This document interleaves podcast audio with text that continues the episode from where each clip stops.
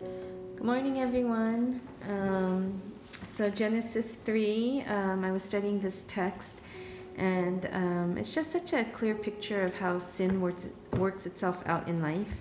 The picture of the fall of creation happens again and again to this day. There's nothing new under the sun, and were it not for God's intervention and initiative, it would be hopeless.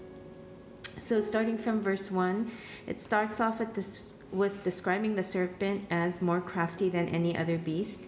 Um, and I looked up the definition of crafty, and it means cunning and deceitful. So, lessons from this verse is that sin comes to us in a cunning and deceitful way. It doesn't come with blinking red lights or scream at us saying sin is coming, but rather it's it's um, deceitful. And so um, it looks appealing on the outside, but really it's something that causes much harm. So, what does the serpent's cunning and deceitfulness take the shape and form of? Um, I think it comes in the form of the serpent asking if God actually said something. Did God actually say, You shall not eat of any tree in the garden? And that is the beginning of the cunning. If Eve had known what God actually said, she could have put a clear end to the serpent's temptation, but she didn't. And then in verse 4, um, and and then into that space of creating doubt, the serpent then goes on to say that it's not going to be as bad as God says. So then in verse 4, it says, You, sh- uh, you will not surely die. And in fact, he's actually holding a good thing from you. For God knows that when you eat of it, your eyes will be opened and you will be like God, knowing good and evil. And isn't this the slippery slope of how sin enters into our lives? Satan brings seeds of doubt then the thought that it's not going to be as bad, and finally that God is actually withholding something good from us.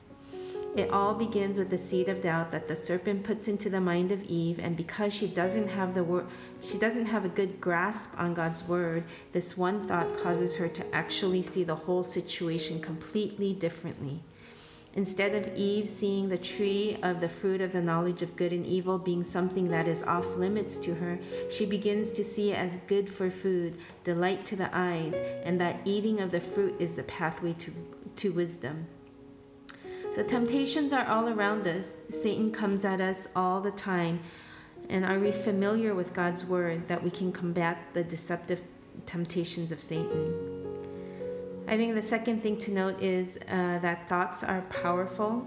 Just a little seed of doubt is presented before Eve, and her whole perspective about the tree of the knowledge of good and evil and God gets turned upside down. So be careful what we think and know God's word, lest our perspective on God's uh, on God gets turned upside down. And in verse six, I just wanted to comment on the progression that uh, leads to sin. So, first Eve saw, and the tree was a delight to the eyes. And one of the primary ways that causes us to doubt and mistrust God is through what we see. So, we look around and cast desires upon things.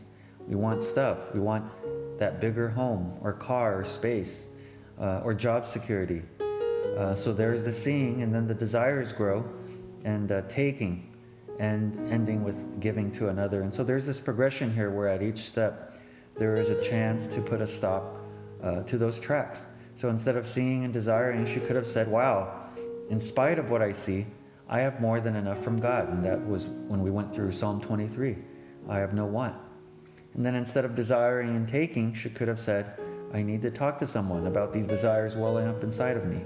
Instead of taking and then giving, she could have taken and then tell God, Lord, I have taken from the tree which you said not to instead of hiding from Him. And all of these things, if some time was taken to reflect on what happened, to assess things in light of God's Word, something good could have stopped going down this destructive pathway. And I think about for us, instead of one sinful step leading to another, it would serve us well to stop and reflect what did I just do? What do I need to do now so I don't keep going down this destructive path? Who do I need to talk to? What do I need to confess?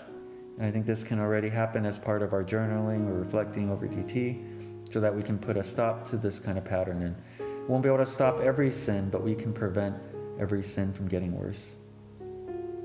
And then from verse um, 8 to 17, we see the consequences of sin. Verse 8, the man and his wife hid themselves. Verse 12, the woman whom you gave to be with me, she gave me the fruit of the tree, and I ate. Hiding and blaming enters into the picture.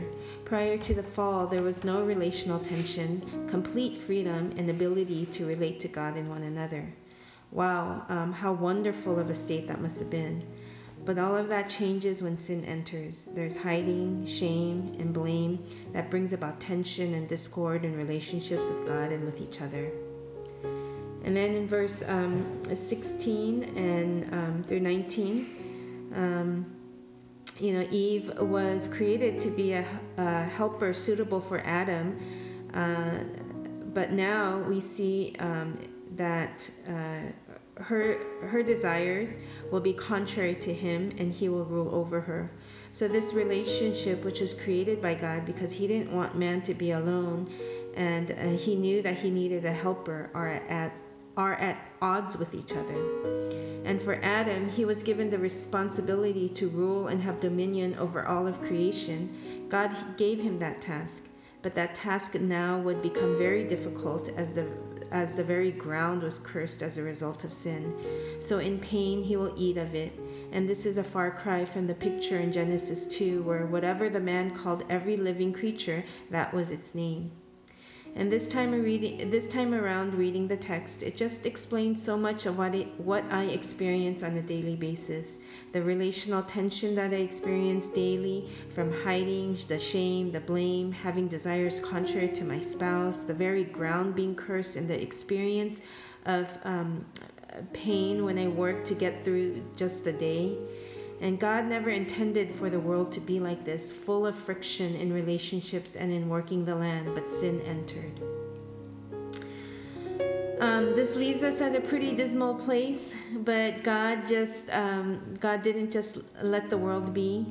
And um, actually, towards the end of this text, we see the beginning of God's redemption toward um, towards creation. Verse 21, it says, God made for Adam and his wife garments of skin and clothed them. So God provides garments of skin and clothes, clothes them with something more permanent than fig leaves that they sewed together for themselves. God begins the redeeming work, and full redemption happens on the cross through the blood of Jesus.